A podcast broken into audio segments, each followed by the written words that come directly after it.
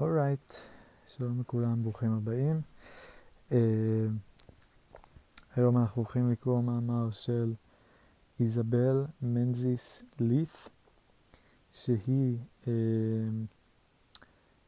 פסיכו... היא הייתה פסיכואנליסטית בריטית. Uh, היא נולדה בשנת 1917, אני קראתי עליה קצת רקע כי אמרתי יהיה מעניין להבין בעצם מי היא.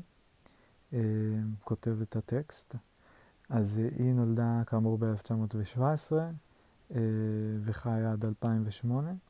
היא הייתה פסיכואנליסטית בריטית במסורת הקלייניאנית. לפי ויקיפדיה, היא best known for her work on unconscious mechanisms in an institutional setting. תהליכים, מכניקות אה, לא מודעות בסביבה ארגונית. והיא אחת מהפאונדרים, או אולי הפאונדרית, נדמה לי שהיה יותר מפאונדר אחד, של הטאביסטוק אינסטיטוט. אה, אז זאת איזבל, איזבל מנזיס. אה, המאמר שאנחנו הולכים לקרוא נקרא Social Systems as a Defense Against Anxiety. An empirical study of the nursing service of a general hospital. ואני לא הצלחתי למצוא האמת עדויות באינטרנט למאמר הזה, אז אני מסיק מאיזושהי הערת שוליים שיש פה, שבעצם המאמר הזה הוא גרסה מקוצרת של איזשהו מאמר אה, ארוך יותר מ-1960. אז אני מסיק שזה כנראה מ-1960 או סביבות 1960.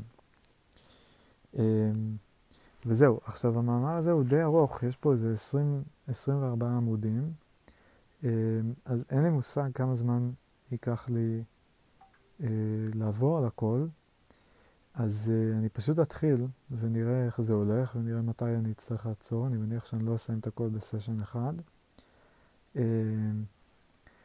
ואז נראה, אולי תוך כדי אני אעשה כל מיני שינויים, אני...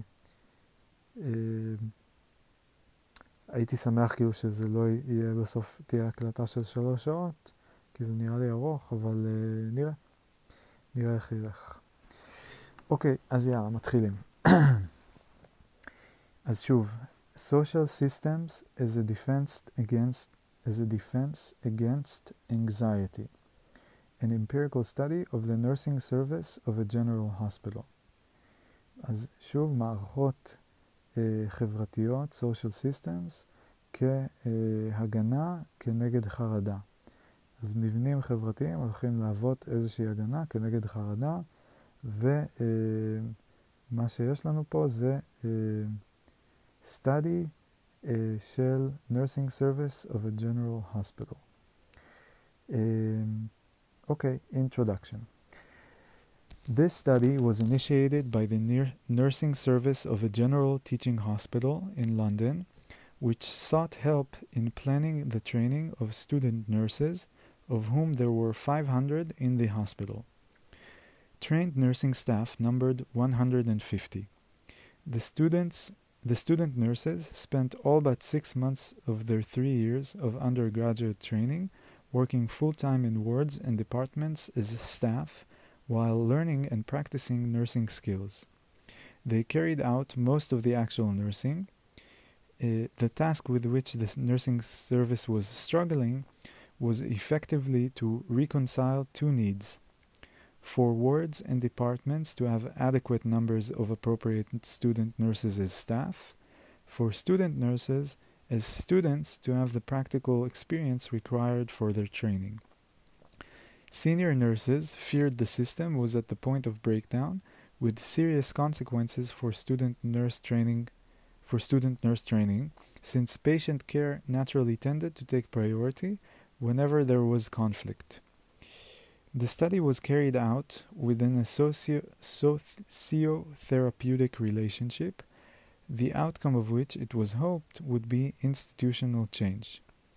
אני רק אחזור רגע על מה שנאמר, אז יש לנו בית חולים, יש בו 500 אחיות, יש uh, ב-500 אחיות uh, in training, student nurses, uh, אחיות מתלמדות. הסגל של האחיות מונה 150, והאחיות הסטודנטיות מבלות שנתיים וחצי מתוך שלוש ממש בעבודה במשרה מלאה בתוך המחלקות בבית חולים, תוך כדי שהן לומדות ומתאמנות על ההכשרה שלהן. והקושי שמתואר פה זה לאזן בין הצורך של הבית חולים בלהכשיר אה, אחיות חדשות, אה, לבין ה... אה, בואו נראה איך זה מוגדר. Uh, to reconcile two needs for wards and departments to have adequate numbers of appropriate student nurses as staff, for student nurses as students to have the practical experience required for their training. אוקיי, okay, הניסוח טיפה מבלבל אותי, אבל ממה שאני מבין זה כאילו, יש פה איזה קושי אה, של אה, מין איזה trade-off בין איכות הלימודים לבין הביצוע של העבודה עצמה. שכל הזמן כשיש... אה, uh, patient care naturally tended to take priority whenever there was conflict. כאילו, uh, רוב הזמן קודם כל צריך לעשות את העבודה, ואז יש פנאי ללמד ולחנוך את האחיות המתלמדות, ולכן זה יוצר איזשהו קונפליקט. Uh, המחקר uh, bad, uh, was carried out within a socio-therapeutic relationship. Uh, שאני לא לגמרי מבין מה זה אומר בדיוק עדיין, אבל משהו בהקשר של uh, uh, מבנה חברתי תרפיוטי, uh, שהמטרה שלו הייתה בסופו של דבר להוביל לשינוי ארגוני. The early part was devoted to an exploration of the nature of the problem and its impact on the people involved. אז מתחילים מלהבין את הבעיה. While doing this, diagnostic exploration While doing this diagnostic exploration, we became aware of the high level of tension, distress, and anxiety in the nursing service. מלא חרדה בקרב uh, האחיות. How, would how could nurses tolerate so much anxiety? We found much evidence that they could not. Withdrawal from duty was common. One third did not complete their training. The majority of these left at their own request.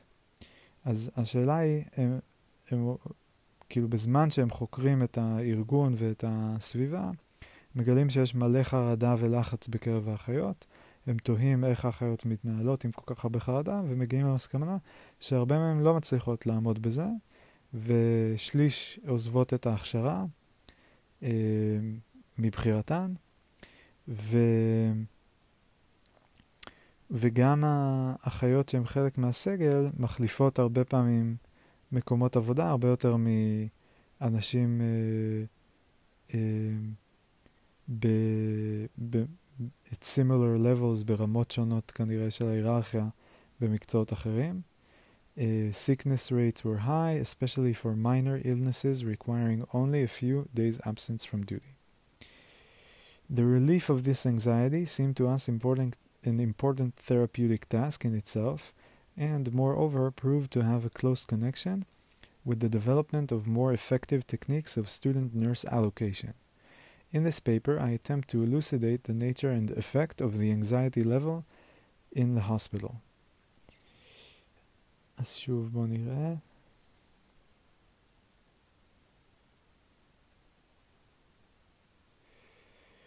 אז בעצם מה שהם אומרים זה שה...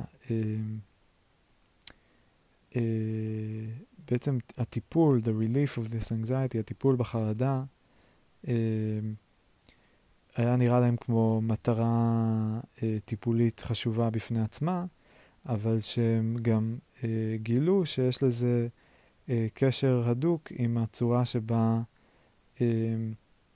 מחלקים או בונים את ההכשרה של האחיות. ובמסגרת המאמר, איזבל תנסה להבהיר לנו מה הטבע, uh, the nature and effect of the anxiety level in the hospital. Uh, טוב, תכף נבין מה זה אומר. אוקיי, okay, הסקשן הבא נקרא The na Nature of the Anxiety. The primary task of a hospital is to care for ill people who cannot be cared for in their own homes. The major responsibility for this task lies with the nursing service, which provides continuous care day and night all year round. The nursing service bears the full, immediate, and concentrated impact of stress arising from patient care. יפה.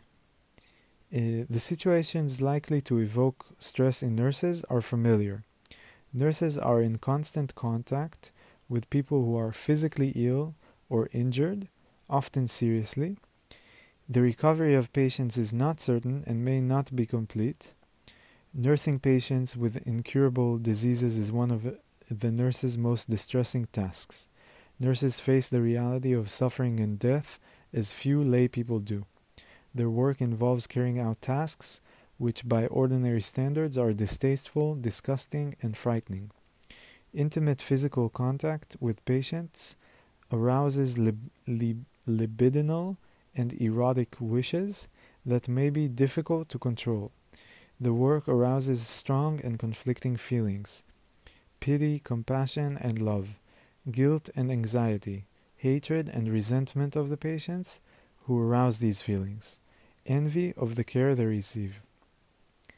The objective situation confronting the nurse bears a striking resemblance to the fantasy situations that exist in every individual in the deepest and most primitive levels of the mind.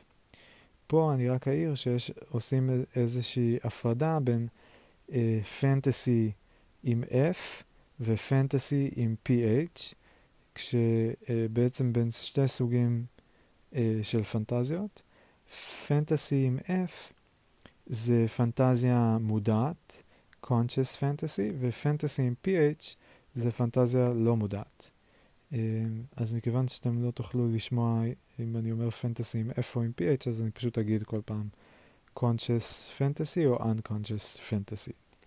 אז במקרה הזה היה לנו unconscious fantasy. אז אני אקריא שוב. The objective situation confronting the nurse bears a striking re resemblance to the unconscious fantasy situations that exist in every individual in the deepest and most primitive levels of the mind. The intensity and complexity of the nurse's anxieties are to be attributed primarily to the peculiar capacity of the objective features of the work to stimulate afresh these early situations and their accompanying emotions. אוקיי, okay, לפעמים כשאני קורא את זה, אז כאילו אני רק מקריא את המילים ואין לי מושג מה היה המשפט. המשפט כל כך ארוך שעד שאני מגיע לסוף אני כבר שוכח מה היה בהתחלה. אבל אני רגע אסכם את הכמה פסקאות האחרונות. אז אמרנו שה-the primary task, שזה keyword שאנחנו מכירים ואוהבים, של בית החולים, זה לטפל באנשים שאי אפשר לטפל בהם בבתים שלהם. Uh, רוב האחריות על המשימה הזאת נמצאת אצל האחיות, שנותנות את הטיפול השוטף uh, יום ולילה ולכל אורך השנה. Uh, אני חושב שזה בניגוד נגיד לרופאים, ש... באים והולכים, או כאילו שהטיפול שלהם הוא יותר uh, נקודתי, והאחיות מלוות כל הזמן. ככה אני הבנתי את זה לפחות. ושירות האחיות uh, בעצם נושא בעומס המלא, uh,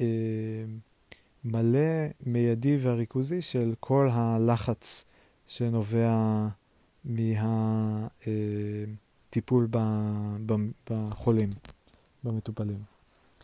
אה, ואז יש לנו פה פירוט של איזה סוג של סיטואציות גורמות ללחץ בקרב האחיות. אה, אז מפגש עם אנשים שהם אה, חולים או פצועים, הרבה פעמים ברמה מאוד רצינית, כאלה שלא בטוח שהם יתאוששו בכלל או באופן מלא, כאלה שיש להם מחלות שלא בטוח שהם יחלימו אמ, ובאמת המפגש היומיומי עם הרבה סבל ומוות, וגם משימות שיכולות להיות מגעילות, אה, להתעסק בכל מיני דברים אה, אישיים, אינטימיים, צרכים אה, נוזלים של אנשים. והרשימה הזאת היא ממש מעולה בעיניי, כאילו אצלי מאוד, ממח... כאילו לי לפחות היא ממש ממחישה ומעוררת כזה כמה זה מורכב להיות בסיטואציה הזאת. אז גם ה... מה שהם אומרים פה על אה, מגע פיזי אינטימי עם, עם uh, מטופלים, שיכול לעורר במטופלים כל מיני משאלות שכאילו הן לא מתאימות או לא נעימות. אה, בקיצור, הרבה דוגמאות לבאמת סיטואציות מורכבות וקשות. ו... ואז החיבור פה לפנטסי, אה, אני לא לגמרי הבנתי, אבל כאילו זה מתקשר לפנטזיות הלא מודעות שיש בכל אחד, לפי הטענה פה. Uh, in the deepest and most primitive levels of the mind, משפט שלי קצת uh, קשה איתו, כאילו קשה לקבל אותו. מה זה בדיוק אומר? The deepest and most primitive levels of the mind. Uh, אוקיי, אני ממשיך. The intensity and complexity of the nurse's anxieties are to be attributed primarily to the peculiar capacity of the objective features of the work to stimulate afresh these early situations and their accompanying emotions. זה משפט בלתי אפשרי, אין דרך להבין אותו, אני מתקדם. הוא ארוך מדי, לא נורא. נמש... נבין את המאמר גם בלעדיו. The elements of these fantasies, unconscious, may be traced back to earliest infancy. The infant experiences two opposing sets of feelings and impulses, libidinal and aggressive. ליבידינל, אני קראתי גם את ההגדרה של זה, כאילו ליבידו, שזה משהו אירוטי מיני, אז ככה אני מבין את זה, and aggressive. Uh, these stem from instinctual sources and are described by the contract, constructs of the life instinct and the death instinct. Feeling omnipotent and attributing dynamic reality to these feelings and impulses, the infant believes that the libidinal impulses are literally life giving and the aggressive impulses death dealing. Similar feelings, impulses, and powers are attributed to other people and to important parts of people. The objects and the instruments of the libidinal and aggressive impulses are unconsciously fantasized as the infant's own and other people's bodies and bodily products. Physical and f- psychic experiences are intimate, intimately interwoven. The infant's psychic ob- experience of objective reality is greatly influenced by its own feelings and fantasies, moods and wishes. הייתה פה עוד איזושהי הערת שוליים, בואו נראה אם זה משהו מעניין. אה, אז רק היא מעירה פה, איזבל, שהתיאורים שלה על החיים אה, הפסיכולוגיים של אה, פעוטות, אה, במסגרת התיאור של, של החיים הפסיכולוגיים של פעוטות, ההתפתחות הפסיכולוגית של פעוטות, היא ממשיכה את העבודה של פרויד, ובפרט כפי שהיא פותחה והורחבה על ידי מלאני קליין. ואני אומר, וואלה, וואלה איזבל, הפתעת, סתם. Uh, through their psychic experience, infants build up an inner world peopled by themselves and the objects of their feelings and impulses. In the inner world, these exist in, the fo- in a form and condition largely determined by fantasies. Because of the operation of aggressive forces, the inner world contains many damaged, injured, or dead objects. The atmosphere is charged with death and destruction. This gives rise to great anxiety. Infants thus fear for the effect of aggressive forces on the people they love and on themselves grieving and mourning over others' suffering and experiencing depression and despair about their own inadequate ability to right their wrongs. They fear the demands that will be made on them for reparation and the punishment uh, and the revenge that may result, and that libidinal impulses, their own and those of other people, cannot control the aggressive impulses sufficiently to prevent chaos and destruction. The poignancy of the situation is increased because love and longing themselves are felt to be so close to aggression. Greed, frustration, and envy so easily replace a loving relationship.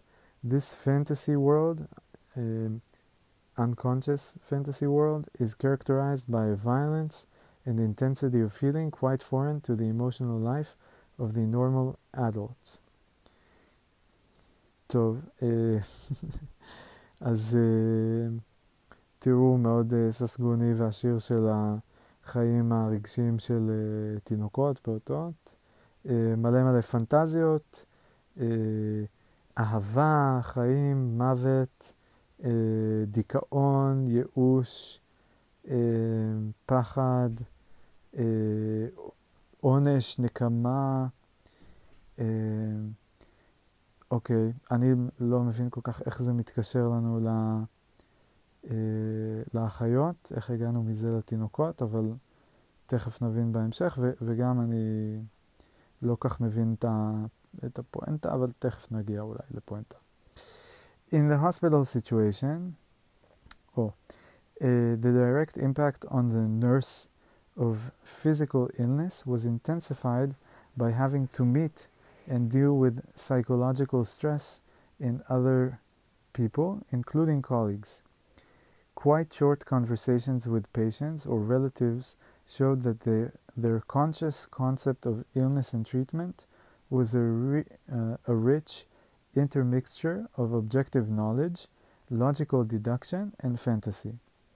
The degree of stress was heavily conditioned by the fantasy, which was in turn conditioned, as in nurses, by the early unconscious fantasy situations.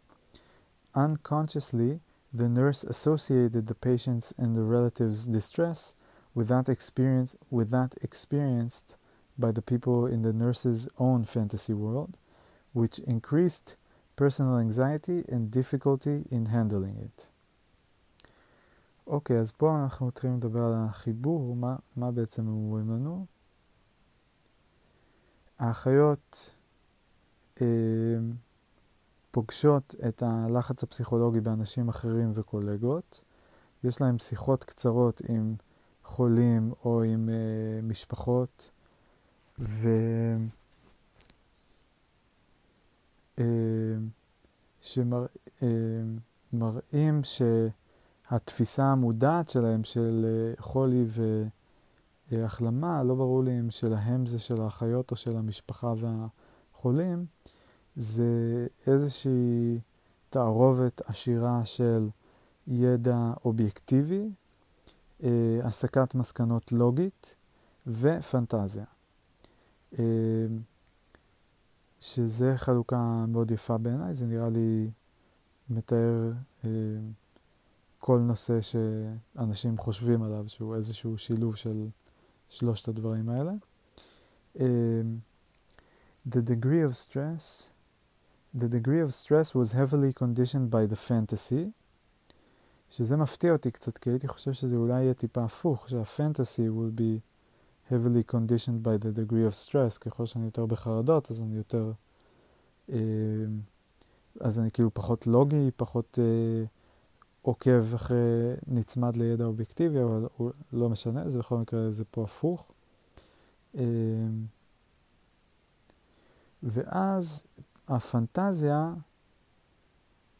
שוב, לא ברור לי אם של האחיות או של המשפחה, היא conditioned by the early unconscious fantasy situation. כאילו הפנטזיות שלהם הן בעצם מגיעות מהילדות. ולכן אנחנו מדברים על uh, ילדות ועל תינוקות. Uh, באופן לא מודע, האחיות מייחסות את הלחץ של החולים והמשפחות, עם, הן קושרות את הלחץ של החולים ושל המשפחות עם זה שנחווה על ידי אנשים בתוך עולם הפנטזיה של האחיות. זה, אני פשוט לא מצליח להבין מה, מה, מה, מה היא מנסה להגיד פה. distress with that experience by. איזה אנשים יש בעולם הפנטזיה של האחיות? אני לא מצליח להבין. כאילו של אנשים, ש... כאילו זיכרונות, אנשים שהן באמת מכירות, שכאילו מישהו חולה, אז היא מקשרת את זה לזה שפעם אימא שלה הייתה חולה, זאת הכוונה, או של אנשים דמיוניים, אני לא מבין. which increased personal, אני מניח שזה, כן, אני מניח שזה של אנשים מוכרים, כאילו, שאם, אה, לפחות אני מזדהה עם זה, שאני רואה, שומע על מישהו חולה, אז ישר אני אומר, אוי ואבוי, מה אם אה, מישהו יקר לי יהיה חולה? מה אם אה, אימא שלי, אני, אחותי, לא יודע מי, יהיו חולים? אז אולי זאת הכוונה. Patients and relatives had complicated feelings towards the hospital. which were expressed particularly and most directly to nurses, and often puzzled and distressed them. Patients and relatives showed appreciation, gratitude, affection, respect, a touching relief that the hospital coped, helpfulness and concern for the nurses. But patients often resented their dependence, accepted grudgingly the discipline imposed by treatment and hospital routine, envied nurses, uh, uh, envied the health and skill of the nurses, were demanding, possessive, and jealous. Uh, patients, like nurses, found strong libidinal and erotic feelings stimulated by nursing care and sometimes behaved in ways that increased the nurse's difficulties, for example, by unnecessary physical exposure. Relatives could also be demanding and critical, the more so because they resented the feeling that hospitalization implied inadequacies, inadequacies, inadequacies, inadequacies in themselves. They envied nurses, their skill, and They envied nurses, there's... אני לא מבין למה זה כתוב ככה, זה לא אנגלית, אולי זה אנגלית של שנות ה-60. They envied the skill of nurses and jealously resented the nurse's intimate contact with their patient. מה זה אומר with the... אה, relatives with their patients. אז במקרה הזה כאילו המשפחה מקנאה, כי האחיות מפתחות קשר אינטימי עם מישהו שהוא בעצם שלהם, כאילו של המשפחה, או בן של, אח של וכו'.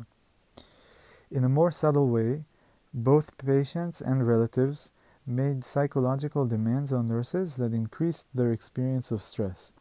The hospital was expected to do more than ex- accept the ill patients, care for their physical needs, and help realistically with their psychological stress. Implicitly, it was expected to accept, and by doing so, free patients and relatives from certain aspects of the emotional problems aroused by the patient and the illness. Uh,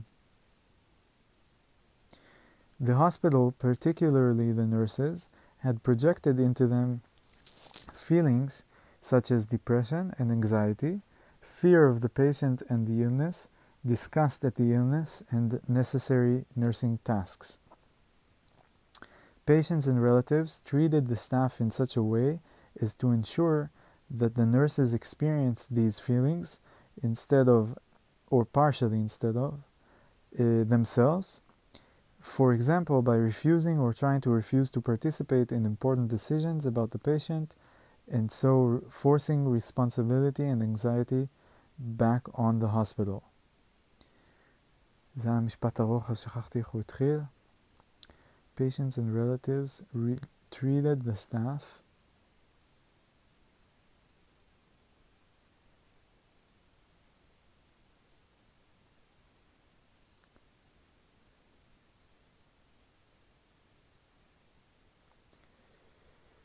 אוקיי, okay. משהו על זה שהחולים והמשפחות מתייחסים לסגל בצורה כזאת כדי להבטיח שהחיות אה, ירגישו איזה שהם רגשות. אה, כאילו הם מסרבים להשתתף בהחלטות לגבי איך לטפל, וככה מכריחים את הבית חולים לקחת אחריות מלאה על הטיפול. זה מה שאני מבין. Thus, to the nurse's own deep and intense anxieties were psychiac psychically added, לא מצליח לבטא מילים היום, psychically added those of other people. We were struck by the number of patients whose physical condition alone did not warrant hospitalization. In some cases, it seemed clear that they had been hospitalized because they and their relatives could not tolerate the stress of their being ill at home. מעניין. אז בכלל לא כזה צריכים בית חולים, הם פשוט לא מסוגלים לעמוד בטיפול של עצמם בבית. The nurses projected uh, infantile, unconscious fantasy situations into current work situations and experienced the objective situations as a mixture of objective reality and unconscious fantasy. They then re experienced painfully and vividly in relation to current objective reality many of the feelings appropriate to the fantasies, uh, to the unconscious fantasies. In thus projecting uh, unconscious fantasy situations into objective reality. The nurses were using an important and universal technique for mastering anxiety and modifying the fantasy situations. The objective situations symbolize the fantasy situations, and successful mastery of the objective situations gives reassurance about the mastery of the fantasy situations. אוקיי, okay, אז יש פה איזה קשר בין הסיטואציות האובייקטיביות, המציאותיות, שמסמלות גם סיטואציות מעולם הפנטזיה הלא מודעת, ואז אם הם מצליחים לכבוש או to master את ה-objective situations, אז זה נותן גם ביטחון כלפי ה-unconscious fantasy situations. To be effective, such symbolizations requires that the symbol represents the unconscious fantasy object but is not equated with it. The symbol's own distinctive objective characteristics must also be recognized and used. If, if for any reason the symbol and the fantasy object, אני פשוט אגיד פנטסי מעכשיו כי זה כל הזמן פנטסי עם PH, ואם זה יהיה פנטסי עם F אז אני אגיד uh, uh, בצורה מפורשת. If for any reason the symbol and the fantasy object uh, become almost or completely equated, the anxieties aroused by the fantasy object are aroused in full intensity by the symbolic object. The symbol then ceases to perform its function in containing and modifying anxiety. זה מתוך מאמר של סגל, 1957. The close resemblance of the fantasy and objective situations in nursing, in nursing constitutes a threat that symbolic representation will degenerate into symbolic equation and that nurses will consequently experience the full force of their primitive infantile anxieties in consciousness.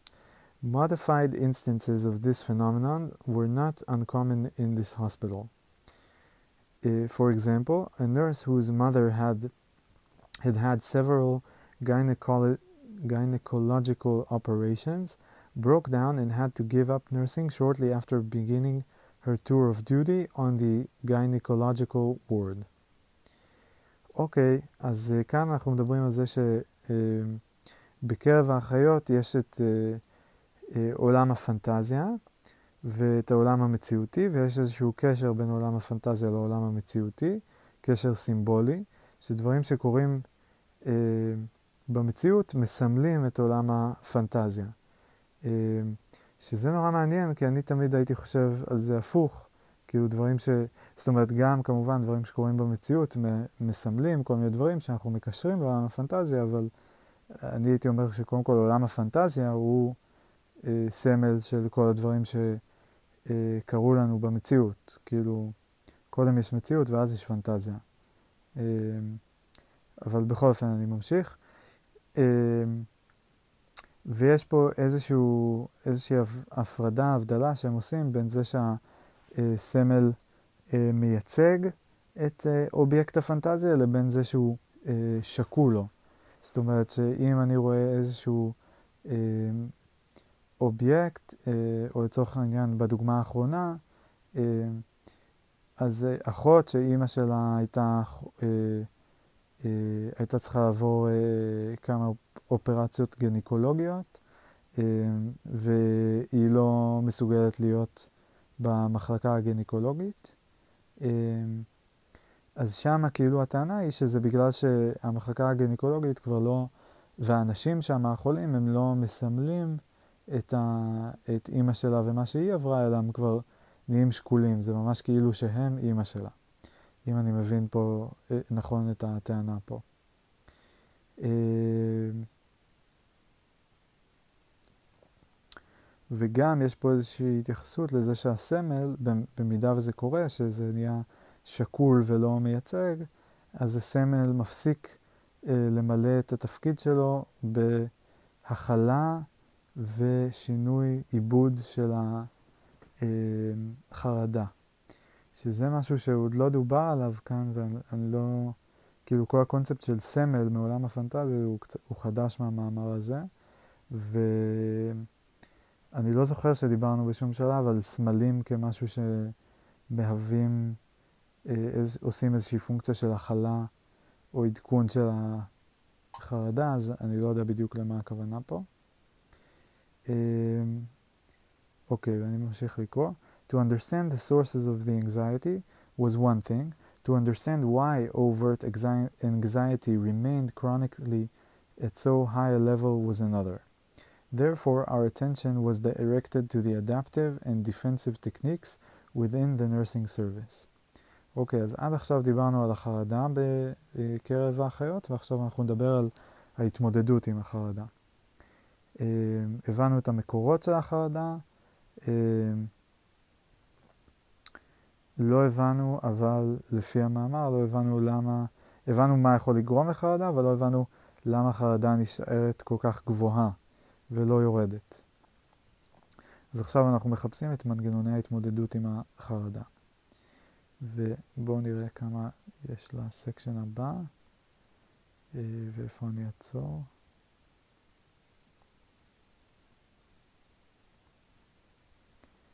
בואו נראה, בואו נראה.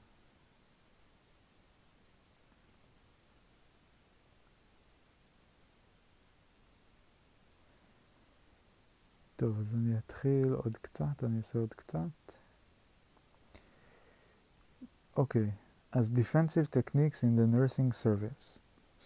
In developing a structure, culture, and mode of functioning, a social organization is influenced by a number of interacting factors, crucial among which is its primary task, i.e., the task it was created to perform. בסוגריים זה בא מרייס, 1958. And the technology that this requires. The influences of the primary task and technology can easily be exaggerated. Indeed, I would prefer to regard them as limiting factors. The need to ensure viability through efficient enough performance of the primary task and the types of technology available to do this set limits to possible organization. Within these limits, the culture, the structure, and modes of functioning are determining determined by the psychological needs of the members. זה מגיע מטריסט and Bamforth, 1951. The needs, the need of the members of the organization to use it in the struggle against anxiety leads to the development of socially structured defense mechanisms, which appear as elements in the structure, culture, and mode of functioning of the organization. An important aspect of such socially structured defense mechanisms is an attempt by individuals to externalize and give substance in objective reality to their characteristic psychic defense mechanisms. A social defense system develops over time through collusive interaction and agreement, often unconscious, between members of the organization as to what form it shall take. The socially structured defense mechanisms then tend to become an aspect of external reality with which all the new members of the institution must come to terms. It is impossible here to describe the social defense system fully, so I shall illustrate only a few of its striking and typical features. I shall confine myself mainly to defense used within the nursing service and refer minimally to ways in which the nursing service made use of and was used by other people, notably patients and doctors. For convenience of exposition, I shall list the defense as if they were separate, although in operation they functioned simultaneously and interacted with each other. אוקיי, אז מה הרגע היה לנו פה?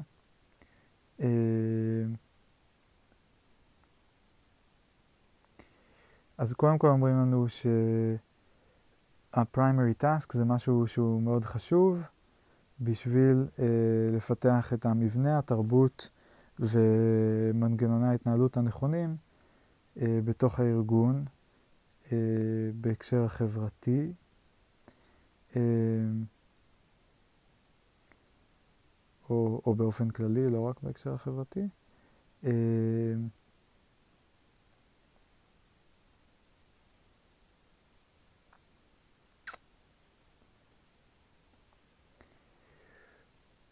אוקיי, אני אנסה לראות מה הנקודות העיקריות פה בפסקאות האחרונות.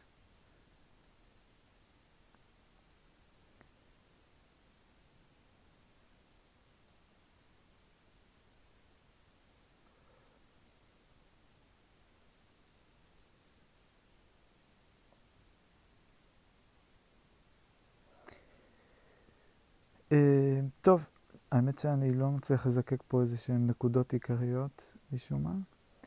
אה, אז בסך הכל מה שאנחנו אומרים זה שיש איזשהו social defense system, יש משהו כזה, עוד לא, אני עוד לא יודע מה זה אומר בדיוק social defense system. אה,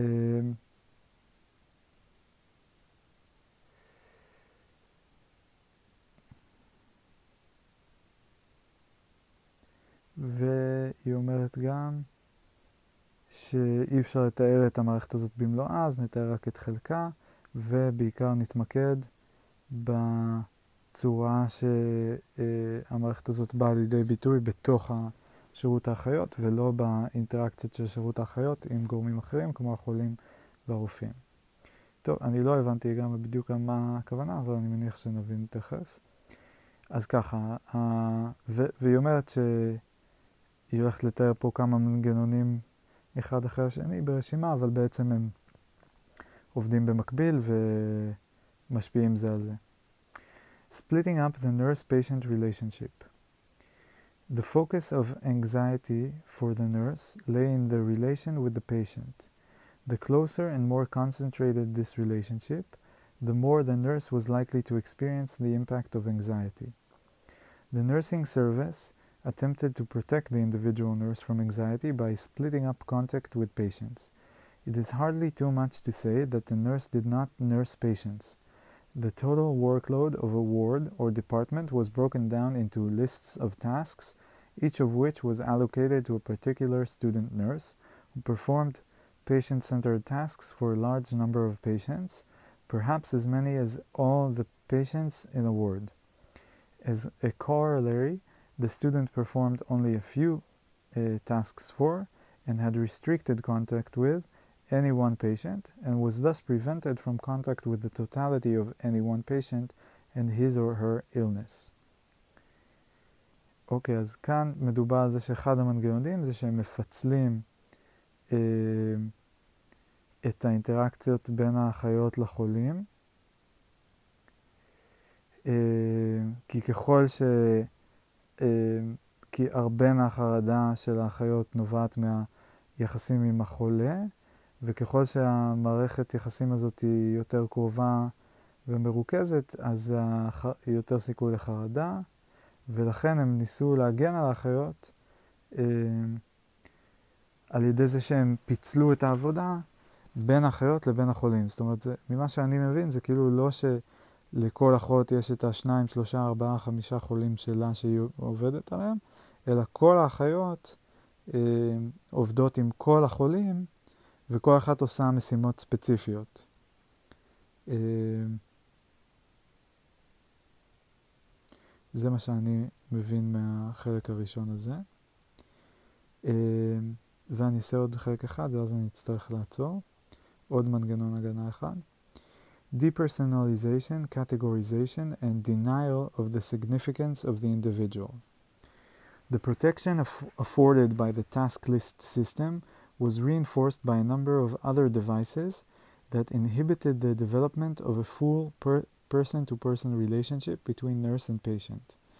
The implicit aim of such devices, which operated both structurally and culturally, may be described as depersonalization or elimination of individual distinctiveness in both nurse and patient. For example, nurses often talked about patients not by name but by bed number, or by disease or diseased organ, the liver in bed 10, or the pneumonia in bed 15. Uh, wow, מזעזע. Nurses themselves deprecated this practice, but it persisted. There was an almost explicit ethic that any patient must be the same as any other patient. It must not matter to the nurses whom they nursed or what illness.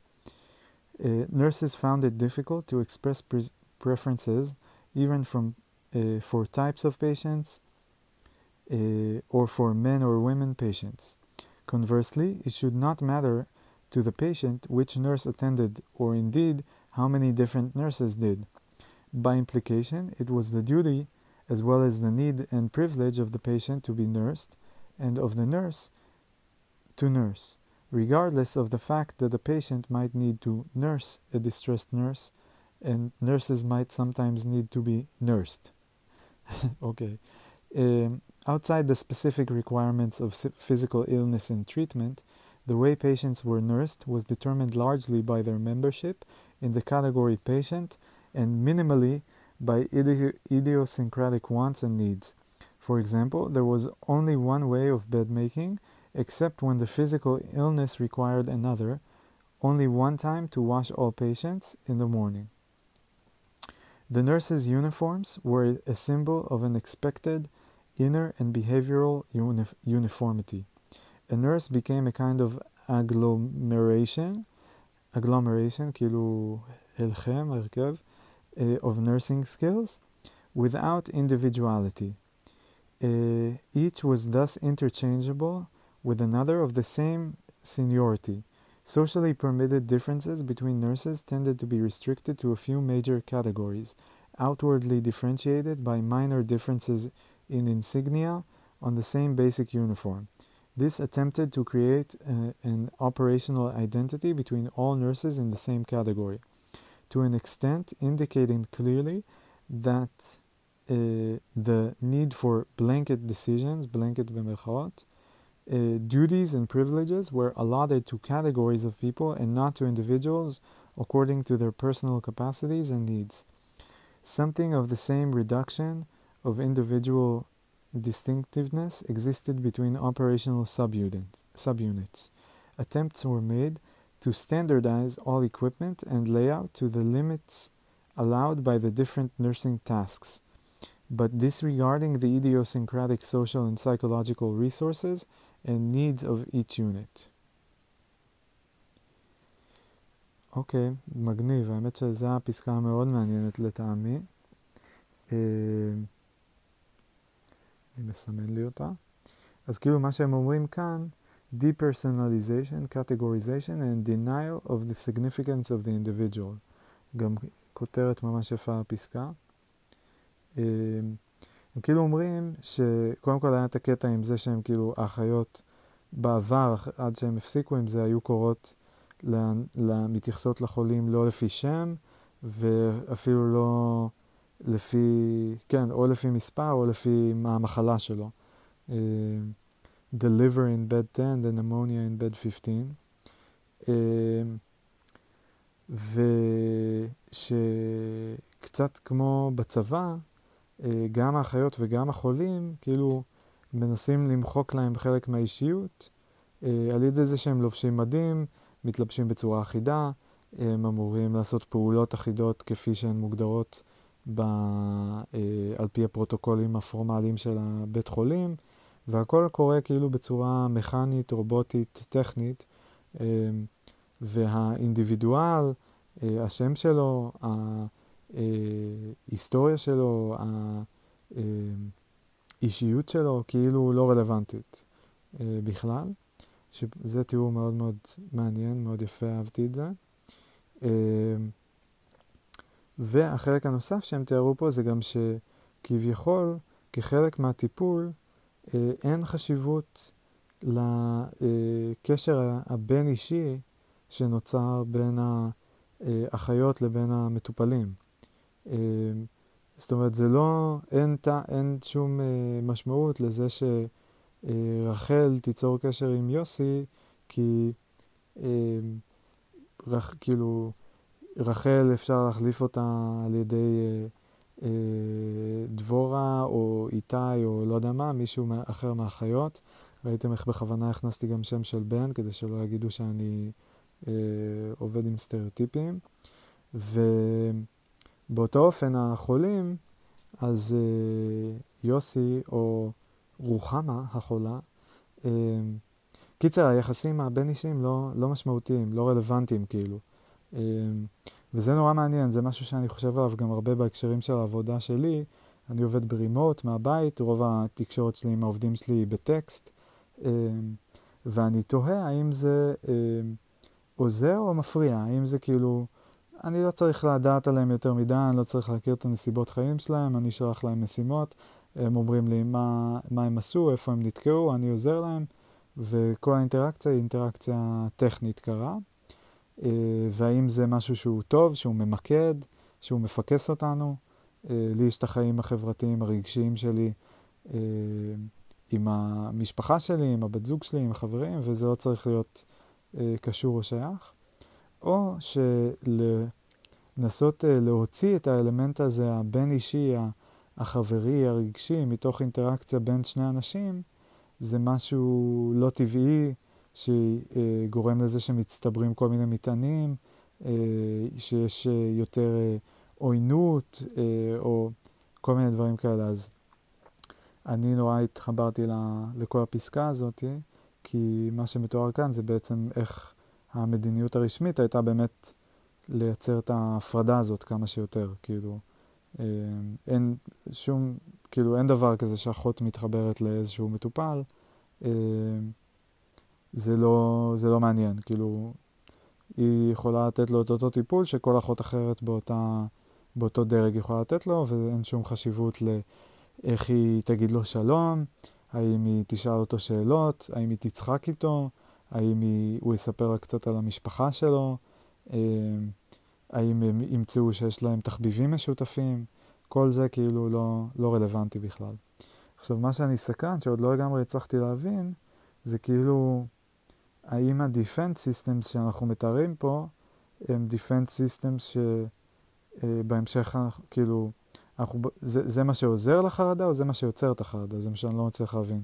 כי הניחוש שלי אה, זה דווקא שה-depersonalization וה-categorization הזה, שכאילו מתייחסים לאנשים בקטגוריות במקום ברמה האישית, זה, זה נשמע לי שזה יותר מעורר חרדה, מאשר מקטין אותה, אה, ושדווקא ליצור חיבור עם האנשים יוריד לאחיות את החרדה, אבל uh, האמת שבינתיים אני עוד לא לגמרי מבין לאן המאמר הזה הולך, לא, אז לא ברור לי עדיין, כאילו, אם אלה המנגנונים שנמצאו במסגרת המחקר בשלב הראשוני של מה יש, ואז הבינו שזה מתחבר לחרדה, זה יוצר חרדה וצריך לשנות א', ב', ג' כדי להוריד את רמת החרדה, או שמה שמתארים לנו כאן זה כבר את המנגנונים שנבנו כתגובה לחרדה במטרה לנסות להוריד את החרדה.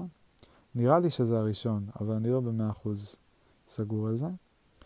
Uh, בכל אופן, אני כאן אעצור עכשיו, uh, וכשאני אמשיך, אז אני אמשיך מעוד מנגנונים. יש פה עוד איזה שלושה או ארבעה. או אולי אפילו יותר, אולי איזה שישה או שבעה, אני לא מבין כמה מנגנונים יש. כן, יש פה הרבה. אה, אז יש פה עוד איזה שמונה או משהו כזה, ו- ורק אז מגיע הסקשן הבא. אה, אוקיי, ובאיזה עמוד אנחנו? אנחנו בעמוד שבע מתוך 24, אוי ואבוי. טוב, נראה מה יהיה. יאללה, נעצור פה.